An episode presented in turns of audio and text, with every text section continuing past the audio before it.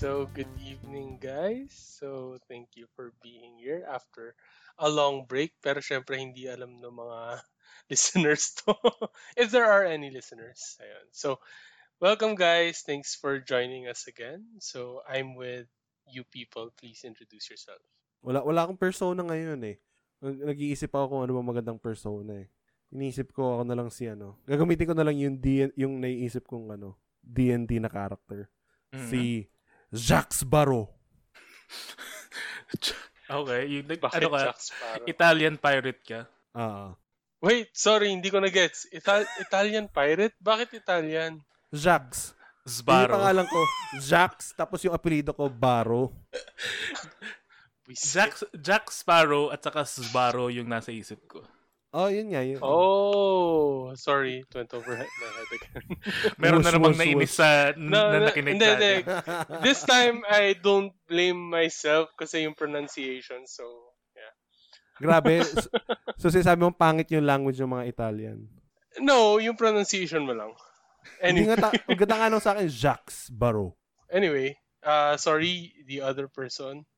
Ako si Apotheosis. Why? Nice.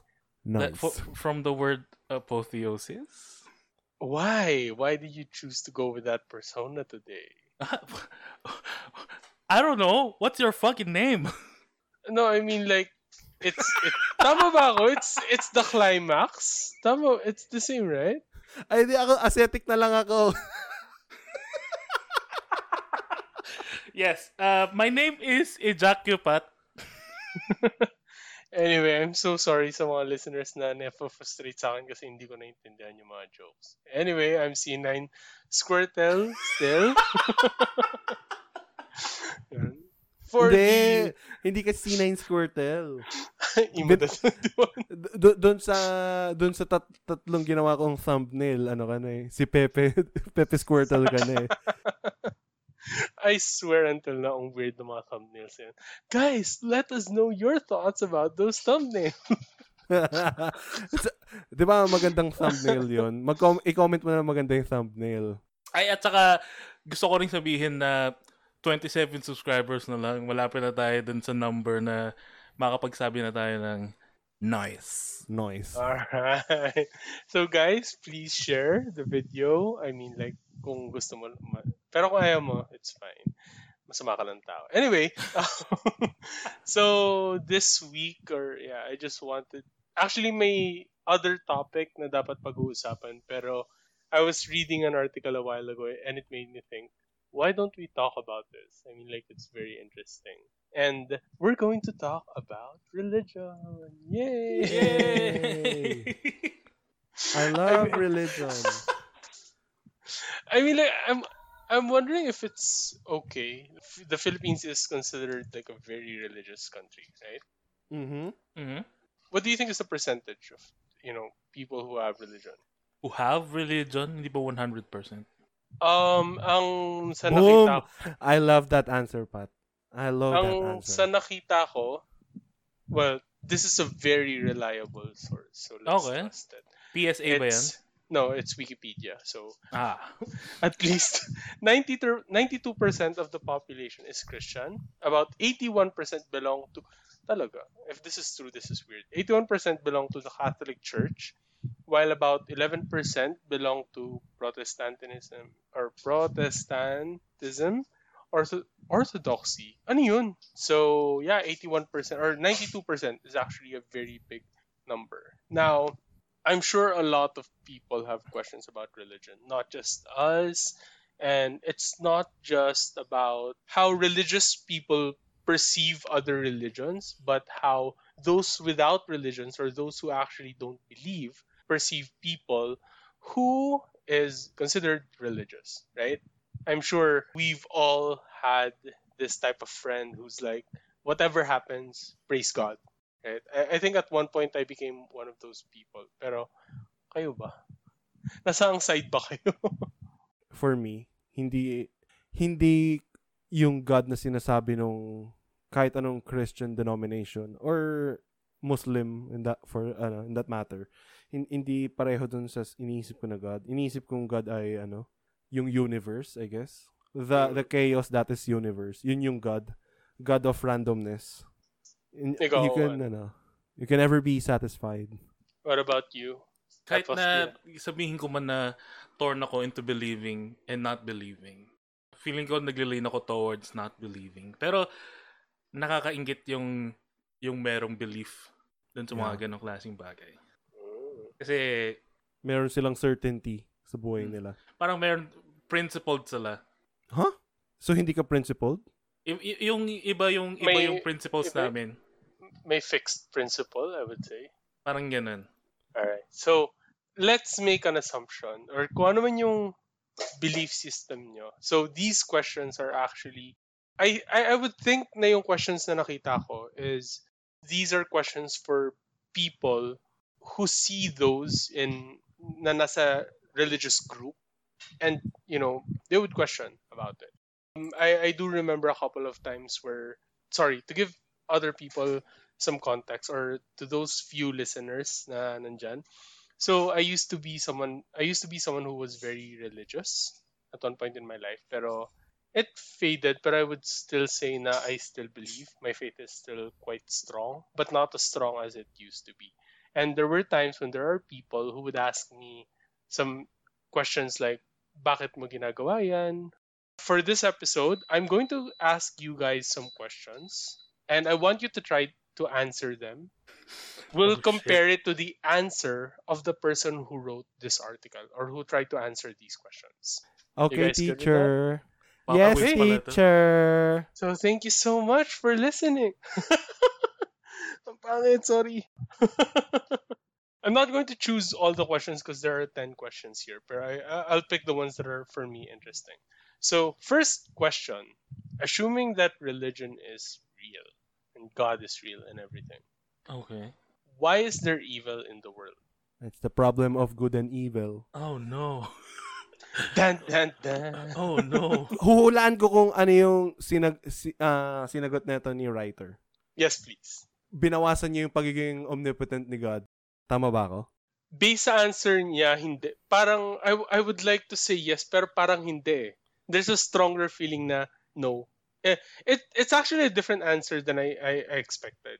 Pero, yeah. So, hindi siya yung... Kasi binibigyan tayo ni God ng chance para mag-repent. It's close to that. Pero, after I read it, at one point, it made sense. Pero, it's a very cheesy answer. Yun lang yung... Well, most religious naman are very cheesy. So, yung sagot niya ay... Yung binibigyan tayo, yung mga challenges lang yan. Partly yes, oo. Okay, edi ako, assuming God is real and religion is right, edi God doesn't even care kung ano nangyayari sa atin. Why? Ano pa bang, why would a fucking God have any business? Kahit naman na siya gumawa sa atin, tapos na siya eh. What is more? What is there to learn about something you're already done with? True. I mean, bakit ka naman mag-pursue ng ganun? Ikaw, Germs? Sige. Meron lang akong babasahin sa inyong konting lines. God is dead. God remains dead. And we have killed him. How shall we comfort ourselves? The murderers of all murderers. What was holiest and mightiest of all that the world has yet owned had bled to death under our knives. Who will wipe this blood off us? What water is there for us to clean ourselves? What festivals of atonements? What sacred games shall we have to invent? Is not the greatness of this deed too great for us? Must we ourselves not become God simply to appear worthy of it? End quote.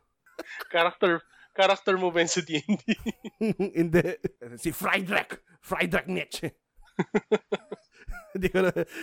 Kasi, kung i-expound ko lang yun, nagigets ko yung concept ni God and in its entirety nung panahon nila Judas and nila Jesus and the Romans and the whatnots. Pero parang in a modern age, yung kung ano yung age natin ngayon, parang ginagamit na lang si God as a tool, parang to put yourselves in a pedestal. Hindi na siya yung nire-revere talaga. I don't think. Sa most malalaking religion, hindi na siya yung nire-revere talaga na wino-worship. Parang ginagamit na lang siya as a tool, as a control, as a remote. So it's like if you're in this particular religious group, you're like above everyone else? Yeah, isa yun. Tapos, yun nga, in the same, kung ganun mo siya, ganun mo ginagamit si God, then, in the same way, patay na yung God na yun. That God isn't really a God kasi wala naman nag-worship sa kanya. Nang, buong puso. Either that's God or there's a misunderstanding sa belief ng concept ng God na yun. Misunderstanding or talagang bad faith na paggamit. It doesn't make any changes. Pero anong kinalaman dun sa tanong? Kasi ina-assume nga na God is real. O nga, kung real nga si God, pero yung pag-practice is dead. The religion is dead. And yung faith sa God na yun, kahit totoo man siya o hindi, or so, totoo man siya, is dead. And so, kung hindi ka na wino-worship ng buong puso, what are you good as a God? I would still say there's a good percentage of very religious people who actually try to embody, the correct. No, I wouldn't say correct. I think that's an unsafe word. Like, oh, nga, slippery slope yun. Oh, nga, like, ang hirap explain. Pero it's like some people would worship just for the sake na pakita sa ibang tao na, look, I'm doing this because I'm serving someone who will save me. Pero there are really people who are like, look, I'm doing this kasi I want him to be pleased with my actions. Ang nagiging problem na lang is yung actions na yun. Kung ano yung actions na nade-determine nung creator and nung taong yun as the right actions. Hindi ko nakikita yung pinagkaiba ng dalawang yun. So, for example, let's say may intention yung creator and there's always an interpreter. If the creator is speaking a different language, then there should be an interpreter for the other person to understand what the creator is saying. Ay, tama naman yun, di ba? I guess. It could work as lost in translation. No, I mean yun dun sa, what I meant by not understanding is yung, yung pinagkaiba nung ginagawa to please this God dun sa ginagawa lang para merong may pakitang maganda. Feeling ko virtually wala namang pinagkaiba yung dalawang. Intent. Yun yung pinaka-difference niya. Ay, pero ang intent ay internal eh. Pero yun nga. Pero ang makakakita is yung quote-unquote creator. Well, kung omnipotent siya. Assuming. The creator is real. Yung gano'n. Kahit na totoo yung creator nga, hindi naman siya omnipotent. Kasi may evil. Kung may evil nga, hindi siya omnipotent. Going back to answer that. Ito yung answer niya. I'll send it sa chat natin para mabasa niyo rin. Okay. This is a difficult stumbling block and question for many people. The simplest way to look at this question is to examine God's nature and His desire for mankind. Look at the logic. Ang weird lang na logic yung ginamit yung word. Look at the logic. God loves us and wants us to love Him back. And how could we love Him back unless we have the freedom to not love? God could have made us like robots who do nothing more than say, I love you, I love you, I love you. But we'd be forced to do that, and that wouldn't be real love. Oh no. Love is a choice. Oh, no. And if you have a choice, you have to be able to choose not to love. That in itself is the nature of evil. Evil is choosing not to love. So when God gave us the freedom to choose, He gave us not only our greatest blessing, but He also gave us our greatest curse. We can choose to do right or choose to do wrong. The reason there's evil in this world is not... Oh, sorry. Para sa mga listeners, this is in bold. Okay? The reason there's evil in this world is not because of God, but because God gave us the freedom to choose. Now, the potential for love outweighs the existence of evil. Because you see, evil is only going to exist for a short time. But love is going to go on forever. Ito yung sinasabi ko kanina na sobrang like cheesy in a sense. Pero it's a new... para sa akin, it's like a new take. I mean, it wasn't really love yung considering this question, it wasn't really love, but it had something to do with choice. So I feel like the writer decided to, feeling ko parang itry i-hit yung emotional strings ng tao para bibigay ko sa yung word siya na ginawa niya day. Sinide swipe niya. Diba? I mean, what do you think of this? Naano ko to, gaslighting to, my boys. Parang may ganung sense nga. Oh, gaslighting to, parang kung hindi mo siya mahal, gumagawa ka ng masama. Pero kung minamahal mo siya, hindi tama yung ginagawa mo. So parang na-back into a corner ka na talaga na dapat mahalin mo siya. Yung circular gawin reasoning niya, no? Oh. Kaya ba? Like, oh my God. Binubeautify niya yung pagmamahal sa ano. And if you're not with us, you're really against us. Parang ganun. Ito mo, heavy breathing na pusa. Ang ominous din ng ano, evil is only going to exist for a short time, but love is going to go on forever. Feeling ko ominous na line nun. Yun yung something na medyo na questionable sa concept ng religion. Lalo na yung last sentence. I'll read the last sentence. God could have taken our freedom, but He didn't. I hope you'll use your freedom to choose God. So it's like, all right, I'll give you an option to enjoy your life forever or to suffer forever. So nasa yun naman kung ano yung pagpipiliin mo. Yung approach ng writer is something that it's a new take, but it's something I really disagree with, especially for someone who's trying to want other people to really understand that relationship between the creator and a certain individual. Parang ganun. Parang nagsulat nito parang ano eh, para siyang evangelical. Yung evangelical na ano, trying to be hip. Pero trying to be hip. Yung parang loving God is cool, y'all. Parang love God, y'all. Pero parang if you don't love him, you're gonna fucking go to hell, boy. Parang ganung levels, parang evangelical levels of ano, cringeworthy gaslighting. So, yun niya. Parang nga niya tayong gustong nakawan. Parang gusto niya tayong hold upin. I have a question for you guys. Kasi I think you've attended your fair share of masses. And like, I'm sure I've invited you guys to a couple of events sa church namin, right? Mm-hmm. And usually, at one point, pastors would speak in a certain way. Like, they try to, ano ba yung word? It's like yung speakers networking company. Slime their way into our hearts. Not really. Okay, that is so insulting kung yun yung yeah, pero yeah, basically yes. Parang ganun nga. Pero parang ganun eh, right? They really try to sell the product to certain groups of people, right? And during those times, ano yung nafe-feel nyo? Kasi ako, for me, it's okay. Pero nakikita ko naman yung like, bakit mo sinasabi yan? Why are you approaching it like that? Pero at the same time, a part of me sees yung truth behind what he's saying based on my beliefs. Pero kayo ba? As someone who's like on the fence, sitting on the fence.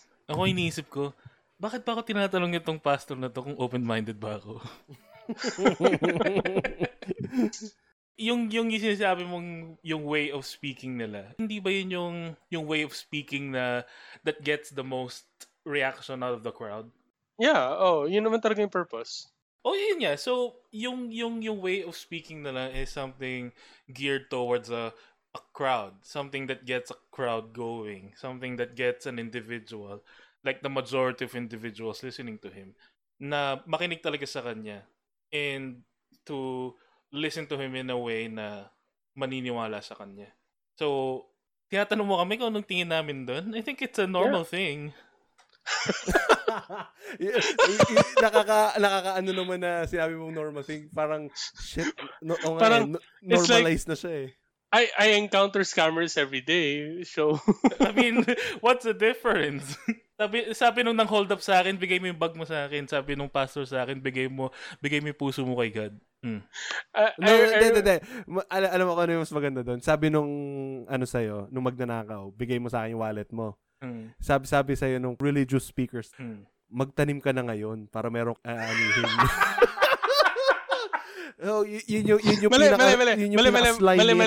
May mali doon. Magtanim ka na ngayon para may mabigay ka pag nag-ani ka na. Mm. Oh, yung mga ganun. Oh my God.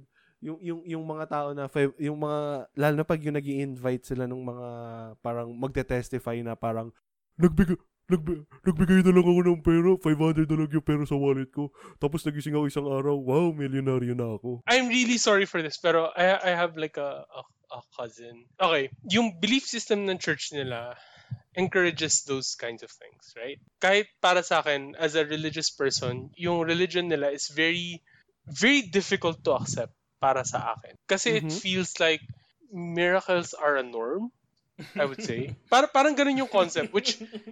Yeah, I know why you're laughing. It defeats the purpose. Pero, yun nga, parang ganun yung na-imagine kong best terminologies for it. I remember this cousin would always post sa Facebook. She was struggling, parang, ang picture sa Facebook is like a Bible.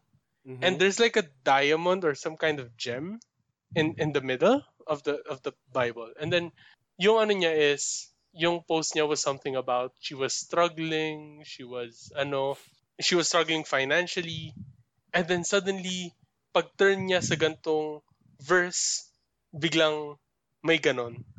May diamond in that.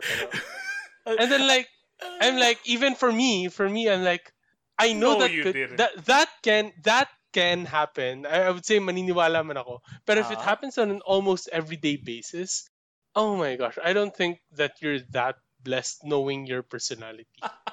So, grabe, harsh. May onting spite doon. I love it. I would say pag na-meet niyo tong person na to, then yes. Yeah, malay mo naman day, nakatira siya sa malapit sa may volcano, doon sa Bunganga. Sa sobrang daming pressure, nabuo yung diamond. Nakatira siya sa clinic. Malay mo, anime pala yung buhay niya. Lahat ng arcs niya serendipitous. Okay, I'll be, I believe in miracles. Pero yung ganun na context, parang it seems like it's just so, ewan ko, like you're just pleasing the religious people in your friend group. Parang ganun. Let's move on to the next question. Yes, next question. Wait lang, i-reveal mo ba sa amin kung sino yung nagsulat na ito? Or kilala ba siya? No, hindi ko... I don't know the person. I'm not sure if sika siya. Pero it's... Alright, I'll give you guys a choice to choose between these two questions. Pipili lang kayo kung ano yung answer na gusto nyo marinig. Pero I would love to hear your opinion on the question we're going to discuss. Okay. So, first question, do all religions lead to God? Second question, what about all the wars that are caused in the name of Christianity? Parang gusto kong sagutin pareho. Dun, dun, dun. Make a choice. Parang pareho maganda eh. Ako kahit ano. Parang maganda pareho eh. We discuss both? Hindi ko alam kung anong isasagot ko dyan sa mga yun. Parang magandang pag-usapan pareho. Kasi dun tayo sa let's discuss the first one. Do all religions lead to God? Hell no! Well, at least you've got something that you're agreeing with the writer. Pero can you tell me why? Kasi merong ibang religion. I guess yung two major religions. So sabi natin yung three major religions. Ano in terms of Philippines, right? Sige, sa Philippines, yung demographic natin. Yung two main religions dito sa Philippines. Catholic and Christian. Sabi natin yung Christian. Yung Christian ay inclusive na ng Catholics and Protestants and the umbrellas. Muslim. Tapos, isa Muslim. Parang, pareho naman yun. Parang nag-stem lang siya mula sa Abrahamic na di ba? Abrahamic religion. So, parang, lang siya, parang, nung nakita nung pot yung kettle, tinawag niyang black. Ano yung kasabihan? The pot calling the kettle black. Parang yun lang yun eh. Parang alam mo yung meme ni Spider-Man, nagtuturuan sila. Pero is one at the same lang sila. Ikaw, Pat, what do you think? Hindi ko alam kung anong meaning, anong gusto niyang makuhang sagot sa tanong na yan. Like, idea mo lang. Wait. Kung siya nagtanong sa sarili niya yan, I don't see why. No, etong question na to is something I think it's a fair question naman. For those who there's a part of you that wants to explore this option. a lot of people would be like, ayaw nila mag-try ng different options. Gusto nila kung yung path na iti-take nila is something that's very sure. So, para sa akin, I understand this question. Why this question is here. It really, for me, it makes a lot of sense. I mean, I personally wouldn't want to go on a trip to Rome and end up in like Egypt or something. Wait lang. Hindi ko na iintindihan. Ang yung mismong question ay, do all religions lead to God, di ba? Mm. But that's not the case. Kung merong monotheism, tas merong polytheism, edi clear cut yung answer na no. Wait lang. Day, paano niya sinulat yung GOD? Sorry? What's the GOD? GOD. The G-O double word. Capital G niya sinulat yan. Hindi, kasi yung question is in all caps. So, I'm not sure if he's being sarcastic or what. So, or coward lang siya kasi ayaw niya itanong yung... What a coward! Ano ba yan? Ito yung first line niya. Babasahin ko muna bago ko isin. Well, now, think about the logic of this. What the fuck is him with logic? Wait, I'm not done. Can I go into a phone booth and dial any phone number and get home? What? Mas lalo siyang hindi nagma-make sense. Sinasabi ba niya na kapag polytheism na religion, parang meron ka lang phone book? Na... Okay, let's read the article before you get frustrated with this. I swear, mas ma-frustrate ka after you read it. So, here, I'll read it. No, there's only one number that'll get me home. I could be sincere, but I could be sincerely wrong. This is in Boulder. The truth is, all roads don't lead to Rome, and all religions don't lead to God. You see, it depends on which direction you take. Jesus said this, I am the way, the truth, and the life. No one comes to the Father except through me. I'm betting my life on the fact that he was right because I figure Jesus knows more about it than I did. What the fuck is this logic? The Bible tells us that on the road to heaven, there are only two directions, toward Christ or away from him. You can accept him or you can reject him. It's your choice. You can make Jesus the Lord of your life. That means the manager, the CEO, the person in charge of your life, or you can call him a liar. But that's what the Bible declares. You know, a lot of people sincerely believe that even though they've broken God's rules, that they can earn God's forgiveness by doing good works, by observing the 5 pillars of Islam, or the Buddhist eightfold path, or the Hindu doctrine of karma. In other words, he's saying na hindi totoo yung mga to. But I don't get it. How will doing some good works that we should have done all our lives make up for all the countless times we failed? Oh my God. Yung following paragraph was about a different topic. Pero yun yung pinaka-concept niya. Discuss. Gusto ko lang sabihin na fake siya. Alam niyo kung bakit? Kasi sabi niya yung the road to God. Sa mundo, dalawa lang ang road. Road to PICC, saka road to WrestleMania. Yun lang ang mga roads sa mundo ko. Yung isa every year nangyayari. Yung isa muntik pang hindi mangyari. Which one is which? Let us know. O nga, let us know in the comments down below. Pero, oh my goodness. Wait lang. Bago natin i-discuss, meron akong i-put forth na tagline. Mm. The pipeline to 69. How does that sound? Dumbass. Okay. Ako muna. Walking the fine line to 69. Sasabihin ko sana the borderline till 69. Pero gusto ko rin yung sinabi mo, walking the fine line to 69. Yun na lang. Okay guys, we're walking the fine line to 69. Till 69.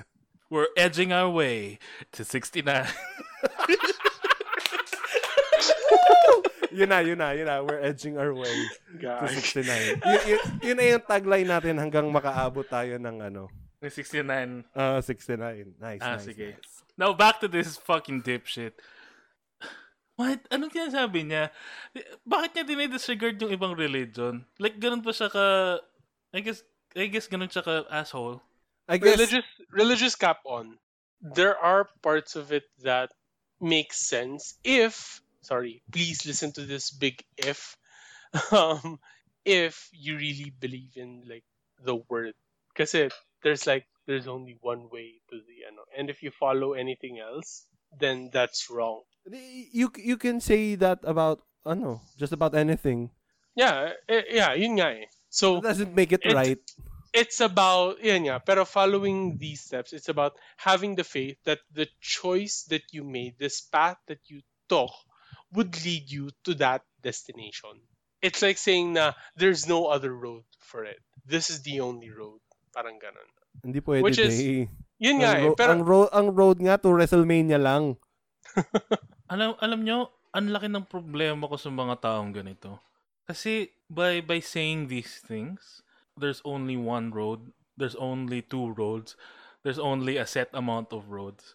That's kind of disregarding the whole road, the whole shtick about humanity. Parang binabaliit niya tayo. Lahat tayo, hindi lang yung may religions, hindi lang yung other religions aside from his own. Parang binabaliit niya ng lahat ng tao. Parang ang daming walks of life, tapos isa lang yung magdadala sa'yo sa salvation. What the fuck are you talking about? Alam mo, kaya dapat, alam mo kung ano siya. His road. Oh, his very road. Hindi, pero considering na yung salvation, yung context ng salvation, if there are multiple kinds, pero in this one, it's like he's saying there's only one talaga. Which is inherently wrong kasi history has taught us na maraming klase na maraming roads to any form of salvation. Gusto niya sigurong salvation, yung salvation na ano, hindi siya yung may control. Alam mo yun, yung salvation na you take comfort na at the end of your life, mapupunta ka sa heaven dahil parang finalo mo si God. Hindi yung nandito ka pa lang sa earth kasi gumagawa ka ng tama. Yung parang you feel satisfied doing good things. Parang yung soul mo, if there is a soul, parang hindi na siya restless what comes after kasi you know you've done your part and you have a clean slate and anytime you go, you shall go. Alam mo yun, yung sa kanila is parang ililigtas ako ni Lord. Hell yeah. I'm a redneck American, but not all rednecks are evangelical Christians. I would say hindi to fair fight kasi there's no one to really defend, like the religious group of people, which is why I would like to have a guest in the future in a very religious. I would say to people who defend this, shame on you. Maging shameful ka na inaasa mo yung salvation mo sa faith lang, hindi sa good works. And minamaliit mo yung mga religion ng ibang tao. Yung religion mo naman ay kapareho lang ng religion nila. It doesn't make any difference. I think we talked about this in the last episode. These people do believe. I'm sure in some way they do believe that they're above everyone. Yeah. But they believe that they could also bring everyone up to that pedestal. Yun yung, I think, concept na I'm sure a lot of Christians would deem me wrong or would say that I'm wrong. Pero for those people who deeply follow the faith, in a sense, yun yung pinakaano. They would just put it in different words to make it sound more like friendly. Palatable. Palatable. So, ganun. Ako may pinaniniwalaan ako. Pinaniniwalaan kong dapat na mag-break muna tayo. Wait lang. Time kayo. Jack all. Edging. Ano tayo? Ano nga ba yan? Edging our way to 69. We'll be right back. Alright. So, welcome back, guys. So, I'm sure naka-take na kayo ng breather, whether nag-yosi kayo or whatever, para lang kumalma kahit papano. So, kayo ba? Boy pa kayo? Yes, teacher. So, we're going to move on to our next question. Then the question is, what about all the wars that are caused in the name of Christianity? So, do you think? Sasagutin ko bilang isang good Christian boy. Meron ka nga bang kasalanan kung justified ka naman? Balagadoom. Weak. Ay. Bakit weak? Hindi, 'di ba yun yung dati si CBD. Ayun, si Pet Lord. Inambalos, Balagadoom, weak. If you all remember 2009-ish to 11 ata yun. So, yun, I guess hindi naman talaga nila winage yung war na yun in the name of the Lord. They say in the name of the Lord, pero really it's the name of conquering lands na gusto nilang land. Kunwari, dun sa land na yun may potato or dun sa land na yun may corn and whatnot. May barley. Or sa land na yun merong little boys to be molested. Yeah, or dun sa land na yun may mga cottons. Mga ganun. Parang ano naman na to eh. Parang moot na point. Ting! Malintarang. Ting, ding, ding, ding. Hindi ba Ding, dong, dang. Ayun, ding, dong. Ding, dong, dang. So, let me read the answer. Well, okay. First, let me say that a lot of things have been done in the name of Christianity that Jesus Christ would totally disavow. Disavow. Just because someone claims to be a Christian doesn't necessarily make him a follower of Christ, or does it make him a representative of Jesus. It's very, very important to distinguish between the Bible kind of Christianity and the actions that have been taken throughout the history by people who claimed it to be Christians but who really didn't know Jesus. You see, bold, there's a difference between religion and a relationship with God. Wow. Jesus is not interested in the religion of Christianity. He's interested in you having a relationship to him. Jesus never said, "I've come that you might have religion." He said, "I came that you might have life and have it more abundant." Ang sexual pakinggan ng line na yan. I'm sorry. Continue. Jesus, i-quote na natin I came that you might have life. 11. Ba't ikaw ba si Jesus? I'm sorry. 11 p.m. 6th of March, 2021, Jesus came. Carry on. A lot of people have claimed to be followers of Christ, but they've lived their lives contrary to his teaching. We shouldn't label this group, quote-unquote, Christian. But let me say this. Have you ever seen a counterfeit dollar? Well, maybe you haven't, but maybe you've heard of them. Why are there counterfeit dollars in this world? Well, I'll tell you why. Because there are real dollars in the world. If there were no real dollars, there would be no counterfeits. And if you find counterfeit Christianity in this world, it must mean that somewhere there must be the real thing. The point is, we don't identify Jesus by claiming that all the things that were done in his name were done by him. In fact, Jesus prevented his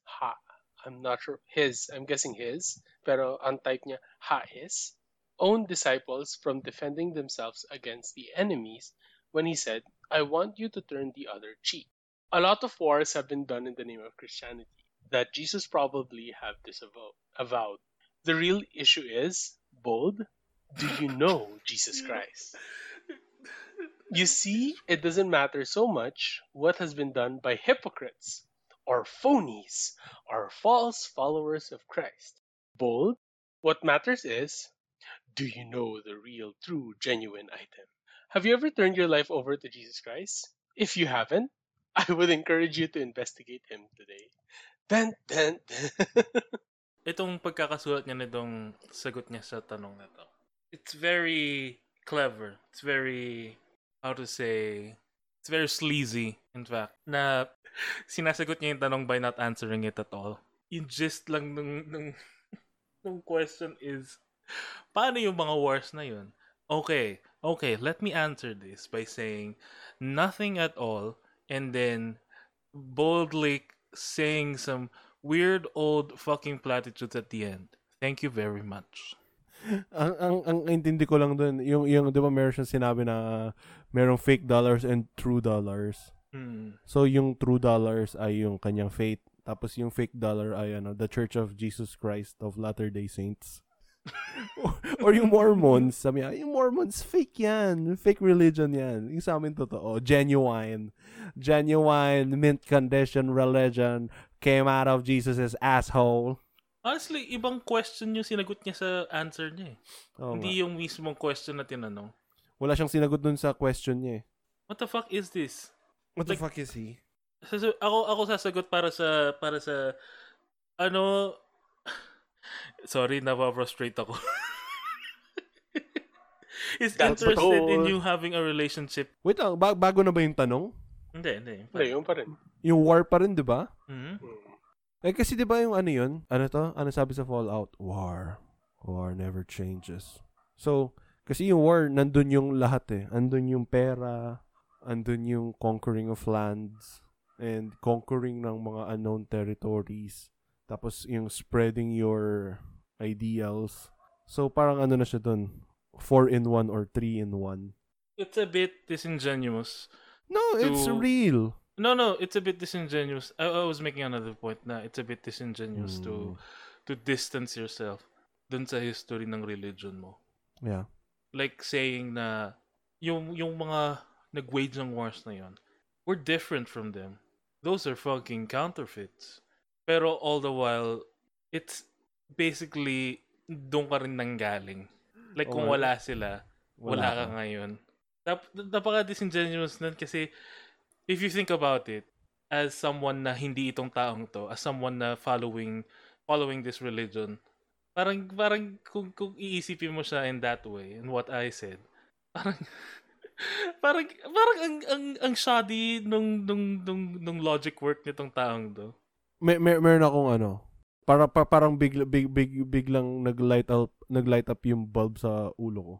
So, ding dang dang, hindi siya nagsusulat para mag-convert. Para magstay yung mga tao. Yes.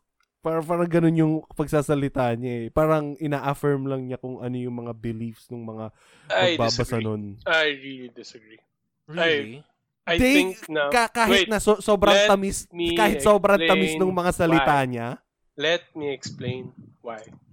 There are religious groups, there are very religious people who actually think na by being quote-unquote honest about their beliefs, ganun nila makukuha yung mga tao. Ito yung tingin ko nangyari dito na it's not, additional na yun, yung sinabi mo, totoo yun, na he's trying to keep those na nag-start na mag-believe sa religion na to, I mean like to really deepen their faith, yun talaga ginagawa niya. Kasi it fills them with the pride na, uy, isa ako sa members ng grupo na naniniwala talaga dito eh.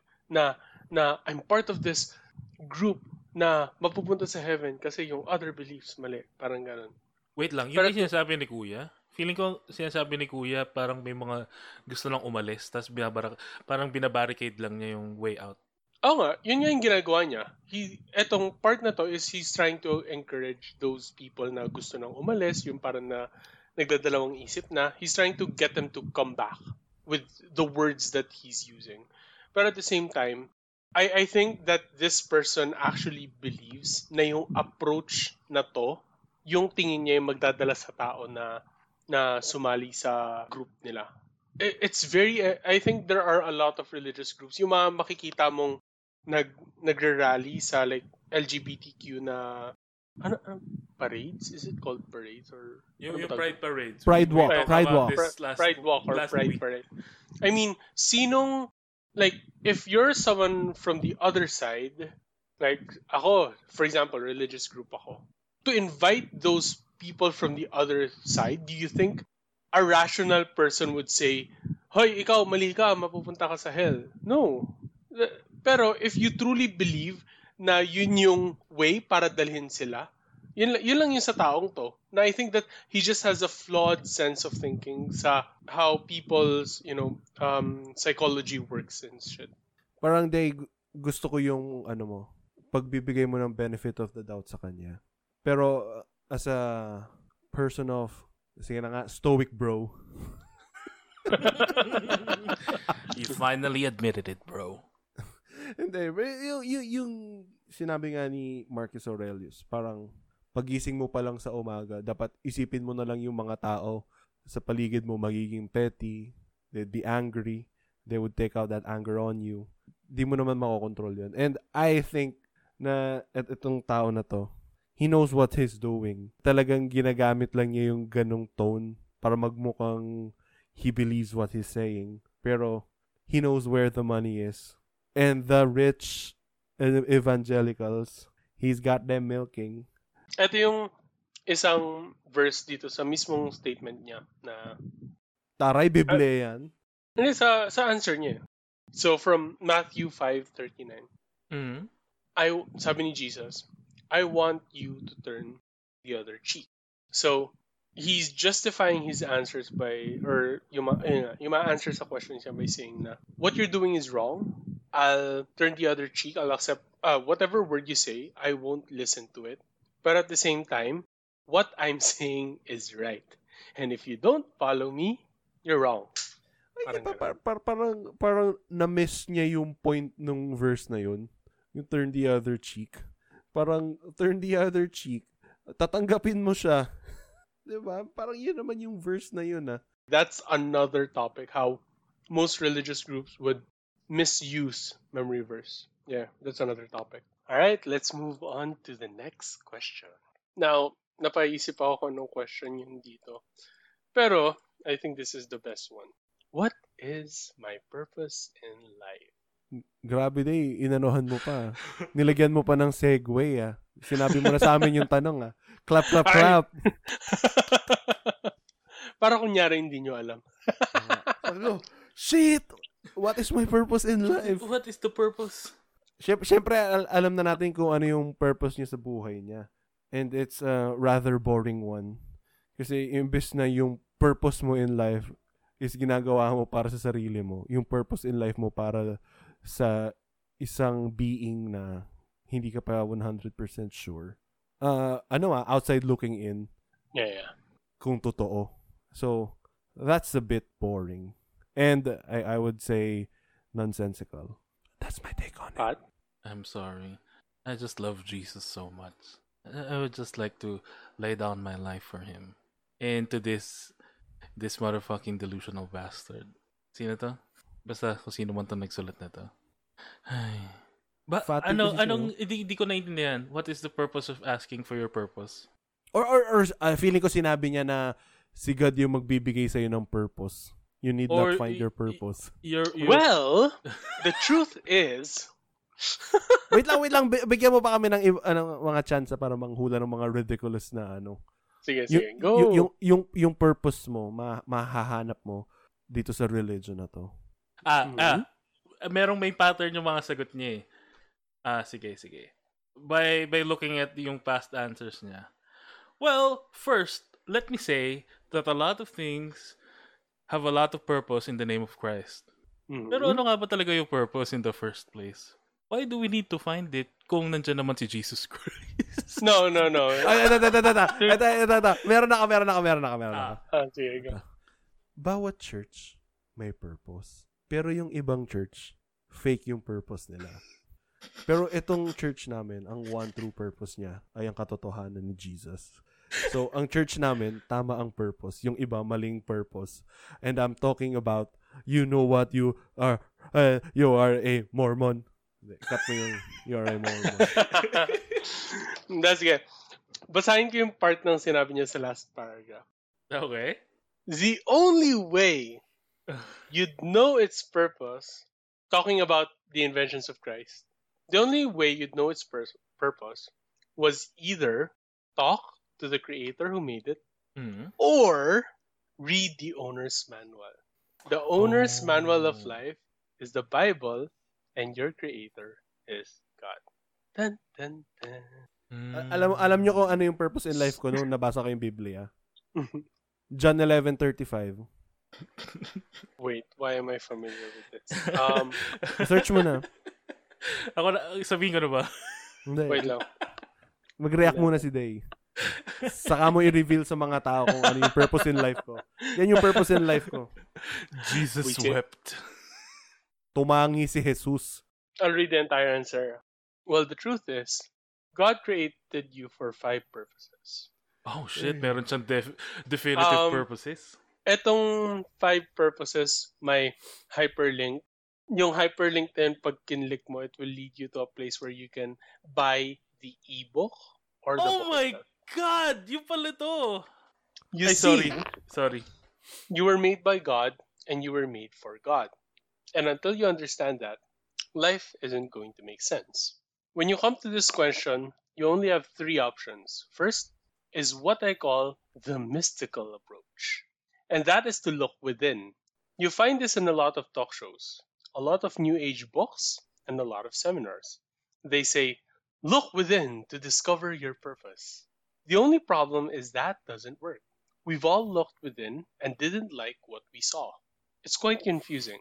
In fact, if we could know the purpose of life by looking within, we'd all know it by now. It doesn't work. Sana kinapslak niya, it doesn't work. That would have been more like, it impactful. Doesn't work. Ganun ba yung pagbasa? Ganun dapat. The second way you can try to discover your purpose is bold, called the intellectual or philosophical approach. Sure. And that's where you go to a seminary class or university class and you sit there with a pipe and your latte. What? Excuse me? Anong university to? Yung kapapanood lang niya ata nung sa Pure Flix yung God is Dead na trilogy. And you ask questions like, why am I here? Where did I come from? Where am I going? I once read a book by Professor John Moorhead. I don't know who the head of the Department of Philosophy at Northeastern University in Illinois. And he wrote to 250 well-known intellectuals and asked them, what is the meaning and purpose of life? These were novelists, scientists, well-known intellectuals. I read the book, now out of print, and it was quite depressing because most of the people said, I had no idea what the purpose of life is. Some of them admitted they just made up a purpose, and some of them admitted they guessed, and some of them said, if you know the purpose, please tell me. You see, there's a better answer to speculation, and that's revelation. If I were to hold up an invention that you have never seen before, you wouldn't know its purpose. The only way you'd know its purpose was either talk to the creator who made it or read the owner's manual. The owner's manual of life is the Bible, and your creator is God. And it is only as you get to know God, you will discover his, naka-hyperlink again, 5 purposes for your life. I hope you'll begin that journey today. Tapos yung begin that journey for today, naka-hyperlink rin. Papunta dun sa libro. Frustrations? Violent reactions? So much. Magkano ba yung libro niya? Yun muna. I-preface muna natin. Don't worry, it's only $39.99. Title of the book is The Purpose-Driven Life, What on Earth Am I Here For? Oh my God, ito yung mga kasama siya dun sa mga New Age na religion na nagbebenta ng mga ganyan, eh, self-help.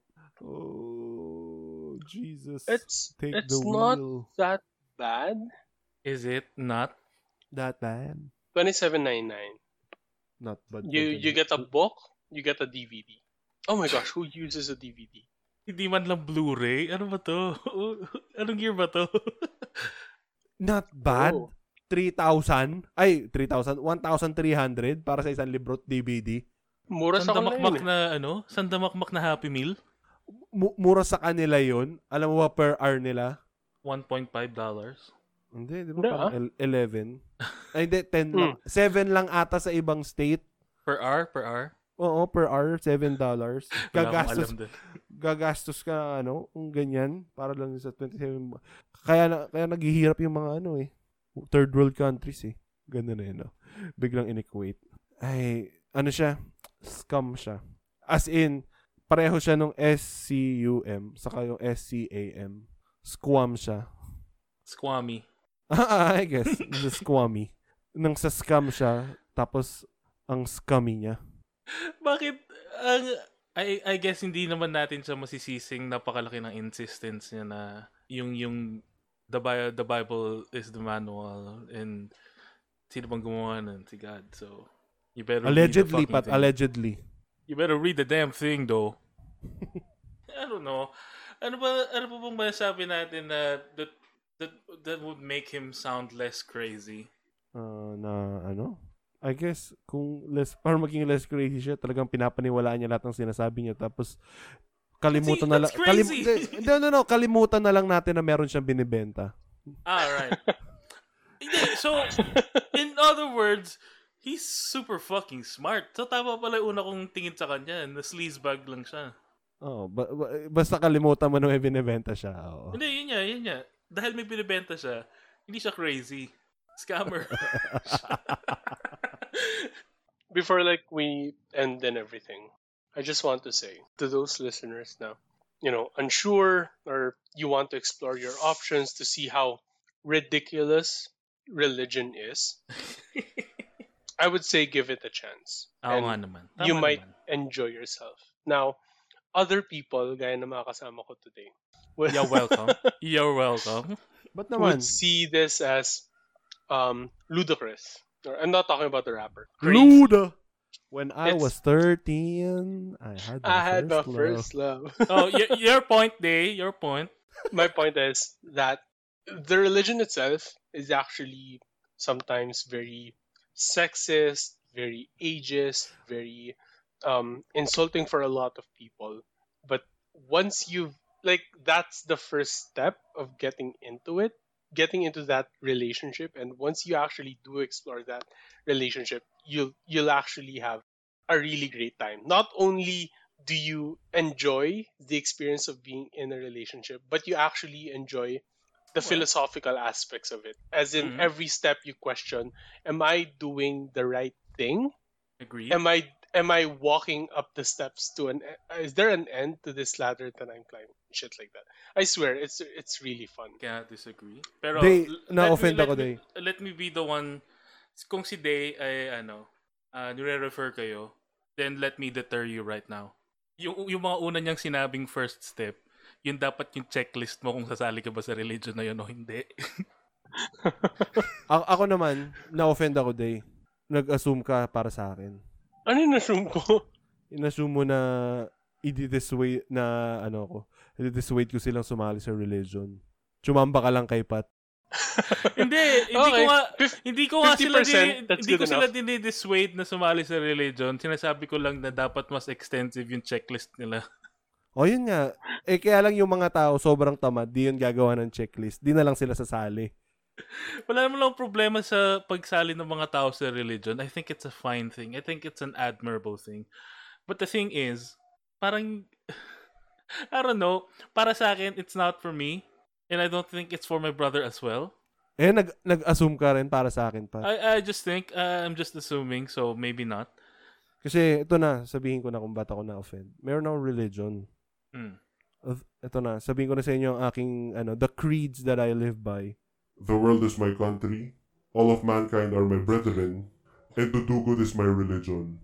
Yun lang yung kailangan mong words to live by, and for sure, you will live a straight and not straightened life. Ako, meron pa ako, I would like to add more sa sinasabi ko, na although na alam kong hindi para sa akin ng religion, hindi ko tatanggalin yung liberty ng mga tao para mag-engage dun sa mga religion na yun. That is my creed, and at the same time, meron pa rin naman akong pinaniniwalaan. Hindi lang yung pinaniniwalaan ng mga tao sa mga religion na yan. Oo nga, kaya ito na lang. For a small loan of $1, pumunta na kayo sa site ng Pastafarian. Pwede na kayong kumuha ng certificate niyo of Pastafarian. Pwede na kayong magpa-convert ngayon. Tapos 100% guaranteed na tatanggapin kayo ulit ng religion nyo kung nagsawa kayo maging Pastafarian. And before we do our housekeeping, we would just like to thank everyone who is here and listening to this. Kung umabot kayo sa punto to, we're already wondering what's wrong with you. So, yeah, we can do the housekeeping. Wait lang, this is Jack All, edging our way to 69. Thanks to Room 27, that's RM 27, for letting us use the track Jack All In True as our theme song. You can find and follow Room 27 in Spotify and in SoundCloud. New track, please. New track. Request natin kay Room 27. Pwede naman. Okay, and now, na nandito na tayo sa end ng episode. Gusto lang sabihin na i-click nyo lang yung hyperlink sa description tapos mapupunta na kayo dun sa binibenta naming libro. Okay, yun na lang. Hindi ko ilalagay yung link ng article because we're saving that for the future, pero yung link para sa libro, sige, ilalagay. 10 morality recommendations by Jack All. Meron din ako sinusulat na libro, The Boy Who Didn't Jack All. Pwede tayo gumawa nung mga ganun. Tama na. Sige na. Thanks guys. We'll see you. Bye.